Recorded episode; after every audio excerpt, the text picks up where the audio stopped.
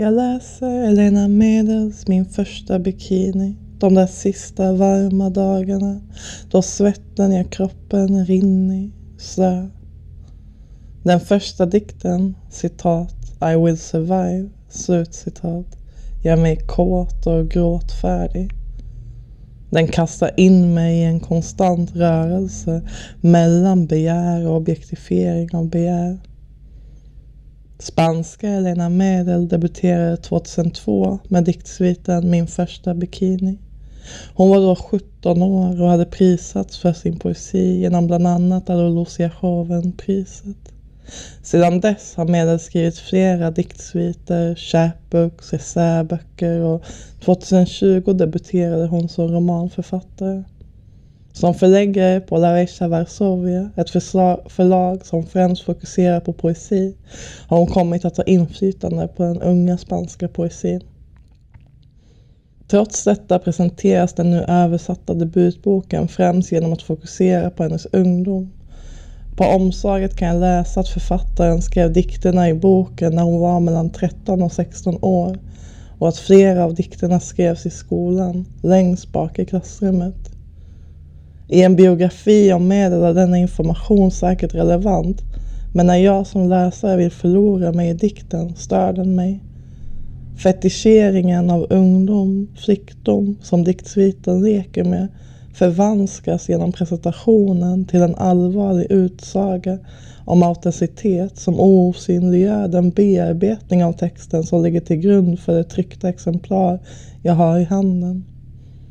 Hon var ett barn som skrev om barn. Hon vet. I den temporalitetsnorm vi lever i förväntas vi dessutom bli förvånade. Barn ska inte kunna skriva, tänka. Men hennes dikter är större än så. Dikten, citat, I will survive, slutcitat, skriver fram kåthet, men det är inte kroppen som är våt, utan språket som rinner. Citat. Jag ler åt deras kalla smurfpussar, blå, röd, vita pussar, färgpussar, en lätt beröring, kall och plastig på min tunga. Vem är jag nu? Vem är jag nu egentligen? Slutcitat. Medel skapar en värld av plastig sensualism där det distanserade och lekfulla hänger ihop. Det finns något nästan retfullt i raderna som överlämnar kunskapen om vem jaget är till läsningen. Som om det inte betydde något. Som att kroppen endast var ett material. Förutom jagets narrativ där vi också känner andra kursiverade röster i dikten. Älskarna som citat säger fina saker som stigma, prinsessa, miss vackert hår, asteroid, slutcitat. Och det diskursiva patriarkala språket, sunt förnuftspråket. Citat. En sådan skamlös liten flicka bevara oss väl. Man borde låsa in dem allihop. Slutcitat. Trots att det är våldsamt skapar det bubblande skratt hos mig istället för den skam som orden vill väcka. Hastigheten och utbytbarheten i maktens röst gör den mindre hotfull. Distans och lekfullhet blir en form av motstånd. Men skrattet hindrar inte utsagorna från att vara en fastlåsning. Så fungerar medelsdikter med en lätthet som gör att klumpen stannar kvar i magen. Medelspråk är i ständig rörelse och läsaren kan inte stå stilla utan studsa runt mellan motsägelser, in och utzoomningar, långsamhet och upptrappning.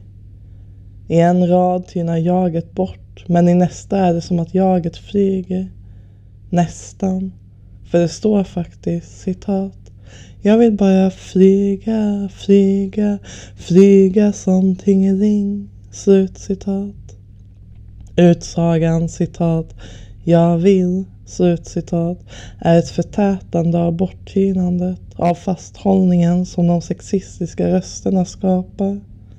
Men eftersom bilden inte stannar där utan vältrar sig i flygandet är det snarare det jag känner när jag läser. Och med det känslan av frihet, sensualism och uppror.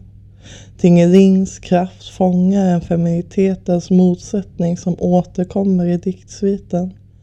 Å ena sidan stark nog att flyga, å andra sidan bräcklig nog att krossas i en handflata. Varje rad i Medels dikter kan vara ett vittnesmål om patriarkalt våld, men också ett perverst och underbart ögonblick av flygande inom ramen för skitsamhället. När mitt barn börjar förskolan är de glada att höra att vi kategoriserar henne som flicka eftersom de citat, behöver flickor på avdelningen, slut citat. I den nyliberala organisation av omsorg med underbemanning, vikarier och nedskärningar blir mitt barns bristande flickaktighet snart en besvikelse. Det finns inte tid för omättliga begär, knuffningar och spring i benen. Att vara flicka är att vara undanskymd, en möjliggörare av de andra stökiga luncher. Men den feministiska litteraturkritiken har vidgat och skapat rymd hos flickan. Den har visat oss att det undanskymda inte behöver vara underordnat utan lika gärna kan vara en plats för hemligheter och rebellskap. Medel skriver in sig i denna komplicerade balansgång. Hon skriver med en feminitet som underordnas och undanskyms och samtidigt njuter och gör uppror. Boken undersöker existensen med objektifiering som villkor i en värld där det inte finns en möjlighet eller tanke på andra former av existens. I dikten citat Bellum jeans slutcitat gestaltas njutning av ätstörd sjukdom. Den undangömda blir ett svältande subjekt. Feministiska litteraturvetare har insisterat på komplexiteten i gestaltningen av den anorektiska flickan. Att gestaltningen inte bara kan reduceras till en bild av offerskap och passivitet utan också betolkas som en form för motstånd och subjektivitet i ett samhälle där kroppen är det enda material du tillåts bearbeta. Citat. För att gå segrande ur de dagliga Sara-striden Kriget om de tajtaste jeansen. Färgerna, mönstren, märkena, de dyraste. Blir det hela tiden allt enklare för mina fingertoppar? Att röra sig intuitivt genom tunnlarna på min överkropp. Slutcitat. Dikternas associativa framåtrörelse gör att motsättningen nästan går obemärkt förbi men läser man dikten några gånger förvanskas lättheten. I medelsgestaltning är svältande å ena sidan en överlagd praktik i ett patriarkalt och kapitalistiskt samhälle där du deltar genom att konsumera samma feminitet som gör dig underordnad. Svältandet är ett sätt att vara en god konsument, en kvinna. Å andra sidan är den svältande praktiken en erotisk och sensuell rörelse den är intuitiv, den kommer från sinnena. I den poetiska essäboken Mutant undersöker författaren och lektorn i litterär gestaltning Elisabeth Hjort flickblivandet genom muteringar av språk och kropp. Ett exempel är den anorektiska sjukdomen praktiken. Citat. En flicka som vill bli en annan genom att kontrollera sitt matintag har svårt att göra sig hörd. Ändå ser det ut som om världen lyssnar. Hur ska han svara på det faktum att analyser av anorexi som överkonsumtion av skönhetsbilder skamlöst framförs genom exponering av kvinnors förmenta blåögdhet eller att deras matvägran reduceras i ett barnsligt behov av uppmärksamhet. Flickorna tiger. De tror att vi härmar perfektion men vi vet precis vad vi gör. Slutcitat. Citat. Och det är en lyx att dö efter att ha skippat frukosten. Slutcitat.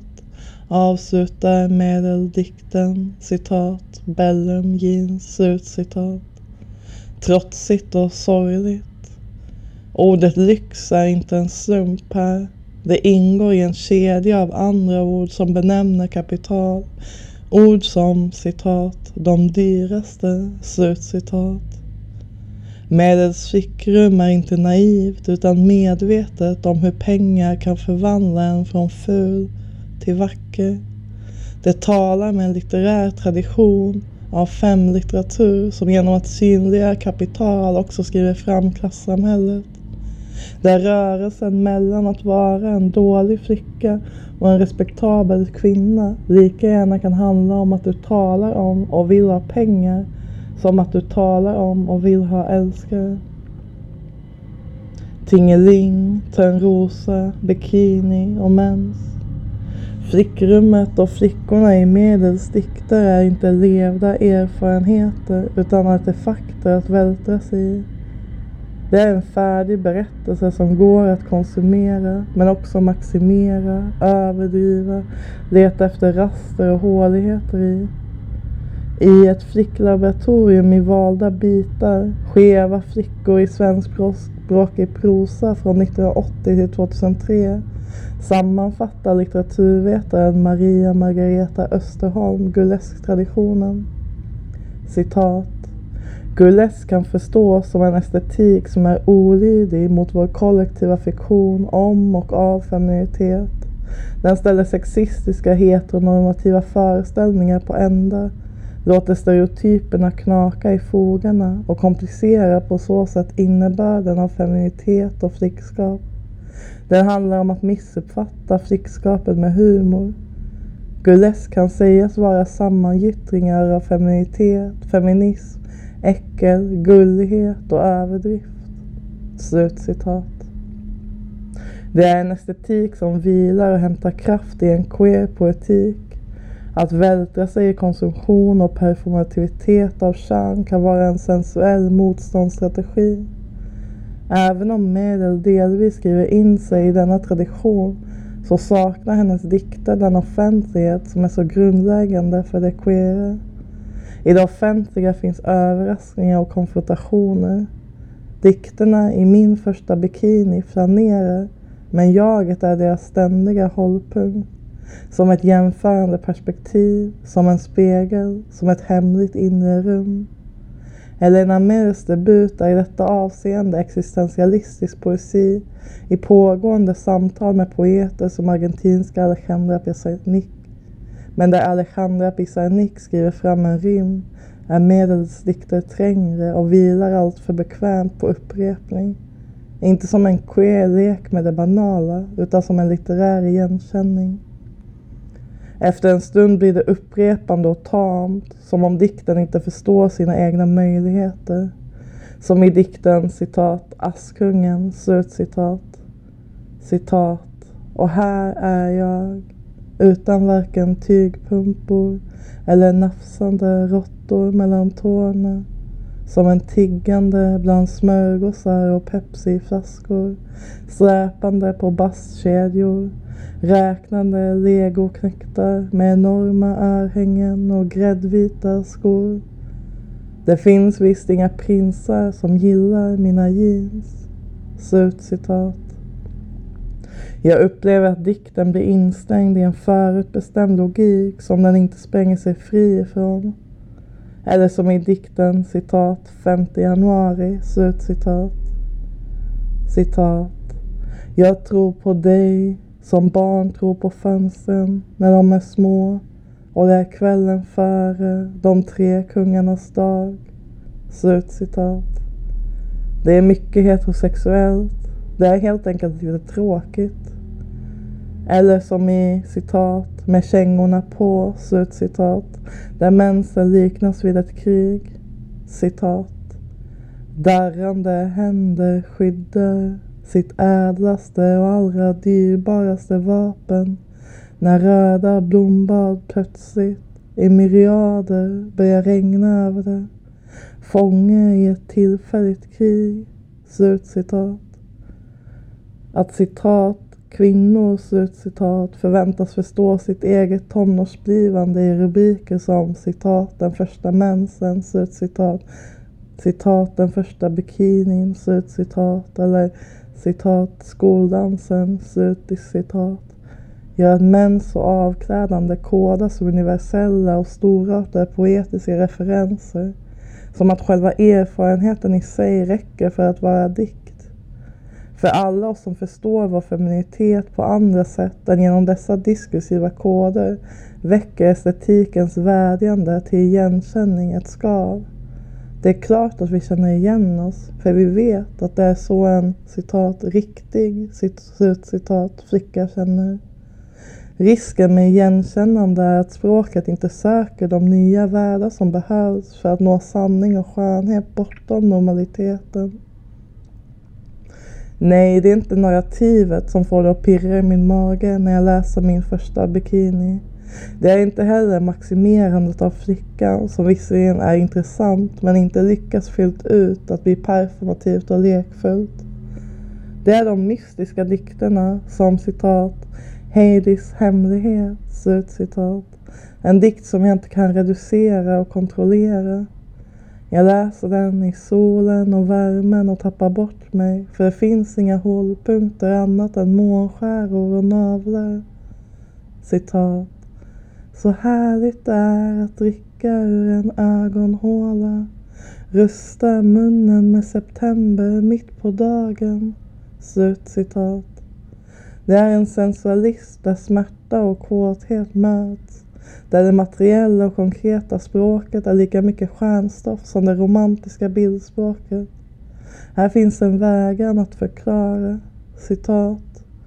Och om jag någonsin får frågan vem Heidi är svarar jag äpple är en ovanlig form av vinter. Slutcitat. Här finns en kärlek till poesins mystik som sinnlig sanning. Medel är som bäst när jaget endast finns där som ett verktyg för att språket ska kunna sväva och tappa bort sig. En melankolisk värme. När jag har läst och pussat boken går jag till plaskdammen för att svalka mina fötter och mitt barn. Bland bikinis och badblöjor ser jag två barn som kastar en boll mellan sig. På deras ryggar vajar Palestinas flagga. Som små sorgsna superhjältar leker de i vattnet.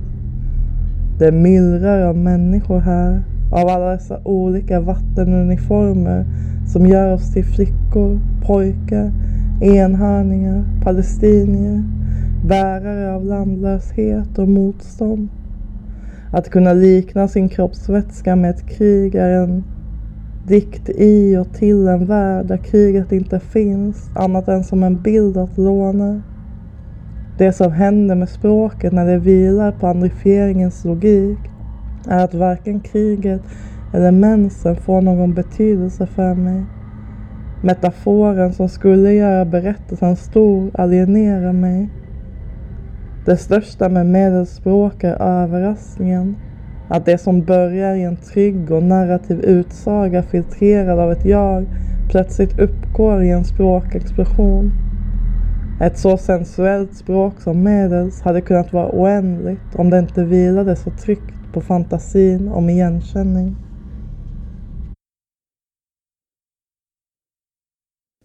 Den här recensionen är originalpublicerad på www.ornenochkrakan.se under ansvarigt utgivarskap.